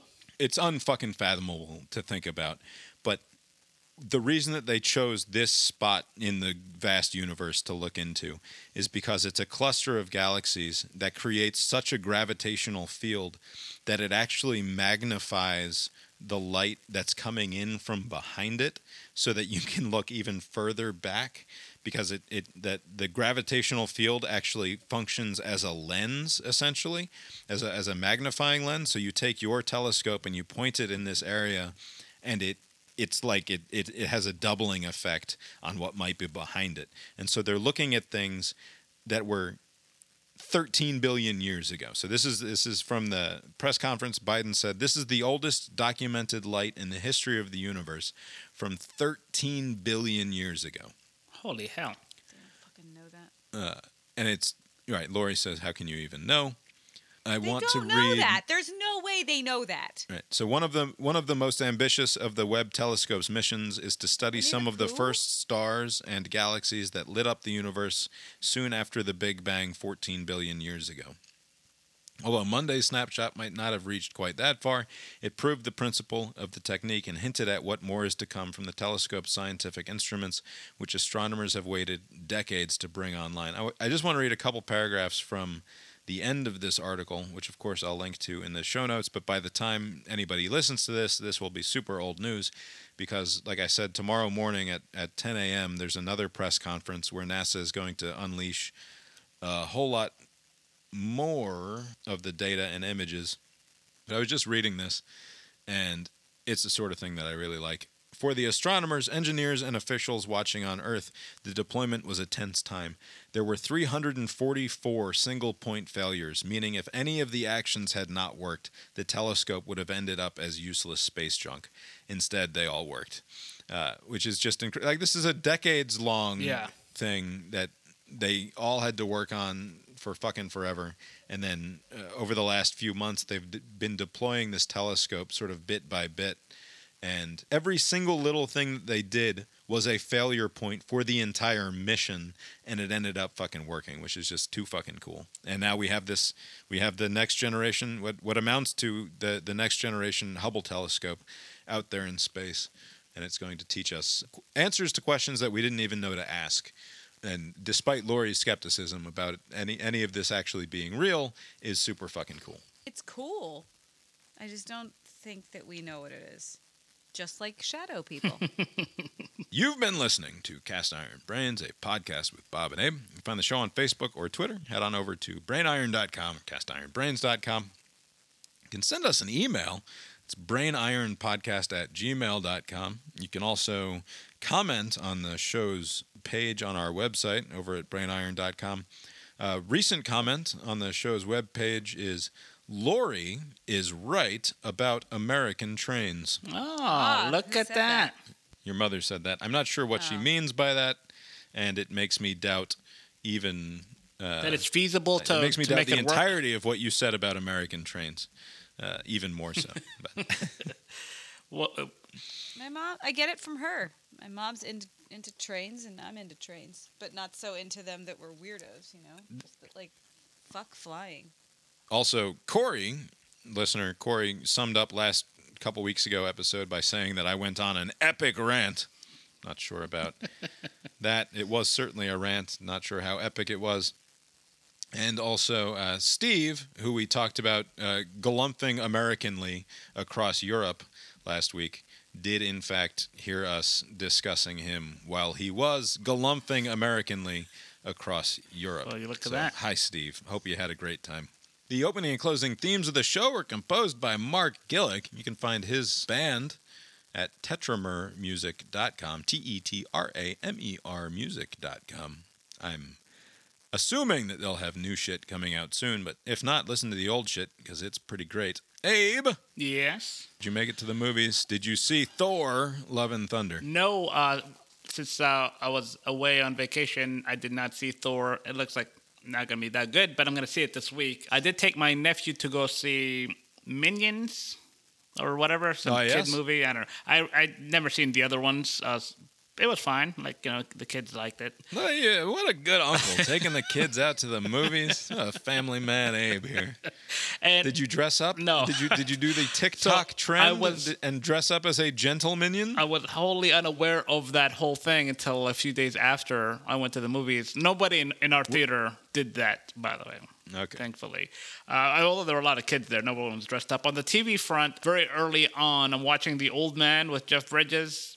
First episode was Ah, yes. good, but I haven't seen the rest, so we'll see how that goes. And um, What what what platform is that one on? oh, uh, FX or Hulu or one of those things. Um, Okay. basically got old CIA guy, blah blah blah. Pretty good. Uh, first episode, and another show. I think it's also on FX, Hulu, or whatever, which is The Bear. Um, I don't know if I mentioned it the last time, but pretty good show. I don't know how the whole season works because they're all kind of like talking over each other, and I don't know how that What's the premise? What's the hook of the show? so he, this guy, he's like this uh, award-winning like chef type, whatever. He's like the younger brother. His his older brother runs some greasy spoon type place in Chicago. He gets into debt, kills himself, blah blah blah. The brother feels an obligation to come back and take over that restaurant, and he's trying to class up the place. But all the people that work there, they're like, the people are here for you know the tried and true staples and there's a little friction there. But it seems like it's well regarded by the critics, and uh, the first couple episodes were Gotcha. pretty good. It's the guy from Shameless, the, the kid. It, it- like I said, it's not bad. Cool. Uh, almost certainly won't watch that because there's uh, too much goddamn television in the world.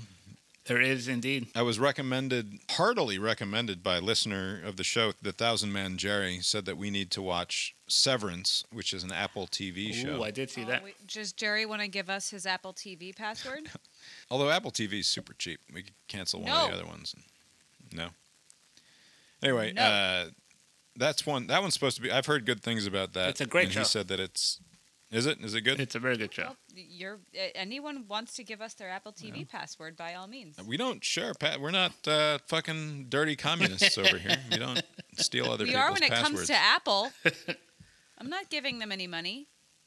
I was thinking about my next computer possibly being a Mac of some sort Oh. or How another. dare you?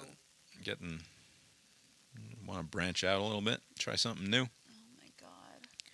I don't think we watched much. We were on. We, were, We haven't. We were with a bunch of people. We people. watched nothing. we did watch a couple episodes of the new Netflix reality show called "So You Want to Build a Sex Room" or something like that. what? It's where Home Improvement meets. You're not getting enough horniness because Cinemax isn't good anymore, or something like that.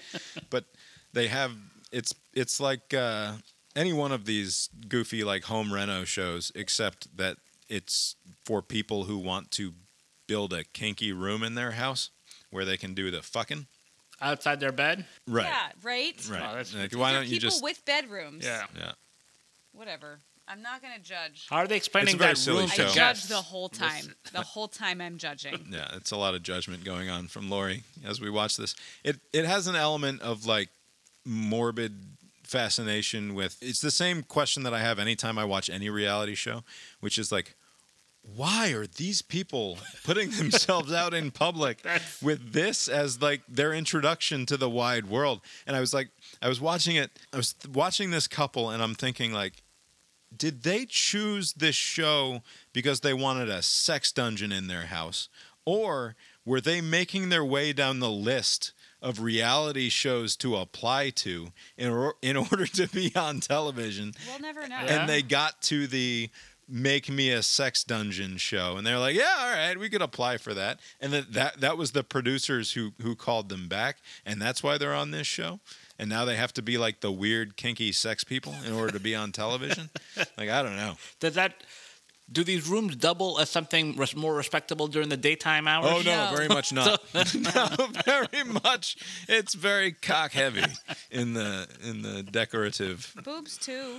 Yeah, lots of. Oh boy. More ladies things because women are better. I mean, imagine a coat rack except it's all cock and balls. Yeah, Like, it's just cocks. all, just the cock part. all of the hooks are just cock and balls. Uh, this is a couple with a three-year-old. Fine. And this is like you're ruining Yeah. this child's life. Someday their kids' friends are going to recognize the your door. parents. The kid can't see it. no, it's And bad what's news. the what did this do to the resale value of the home? What if they're trying to oh we need to get to a better Depends like school on district? who you're selling it And- to. Yeah, presumably it it hurts, but I don't know.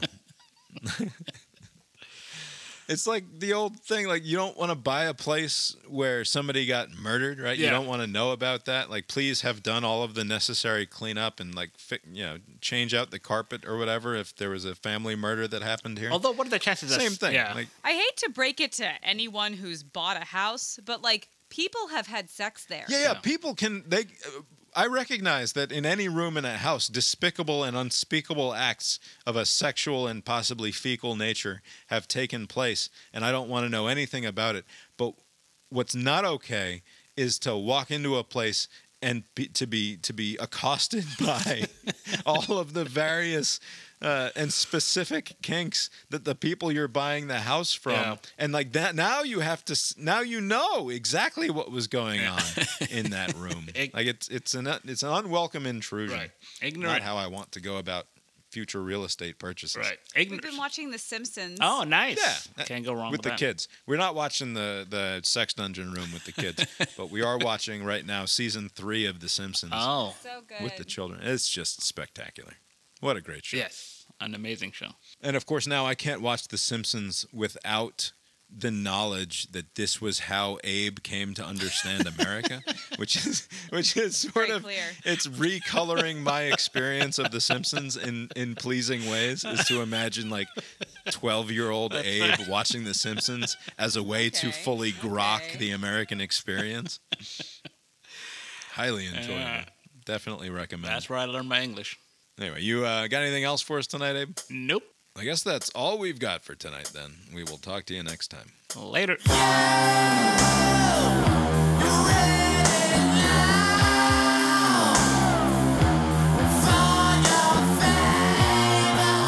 Because now and then, if I'm pushing myself to the limits of my conceptual ability.